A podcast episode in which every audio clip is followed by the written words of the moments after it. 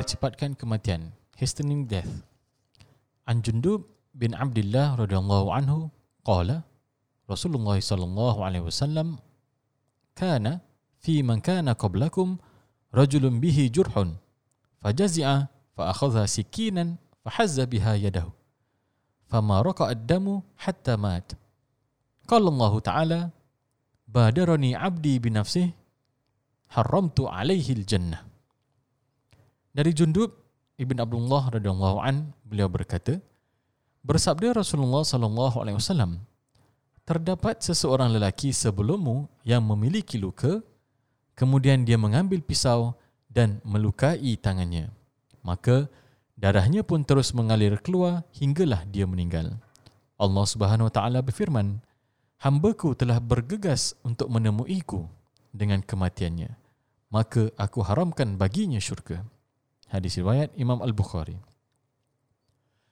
Jundub ibn Abdullah radhiyallahu an narrated that the Prophet sallallahu alaihi wasallam said, "There was a man before you who had a wound, and growing impatient with its pain, he took a knife and hurt his hand, and the blood flowed out till he died." Allah taala said, "My slave hurried to meet me by bringing death upon himself. Hence, I forbid him to enter paradise. Hadis reported by Al-Bukhari. Pengajaran bagi hadis ini iaitu kita wajib bersabar dengan segala ujian yang menimpa kita.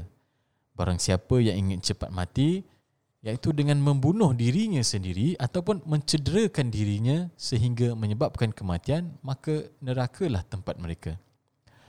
Allah Subhanahu Wa Taala telah mengharamkan membunuh diri kat 5 4 3 2 1 Allah Subhanahu Wa Taala juga telah mengharamkan membunuh diri sendiri di dalam Al-Quran seperti yang diterangkan dalam surah An-Nisa ayat 29 yang berbunyi A'udzubillahi minasyaitonirrajim.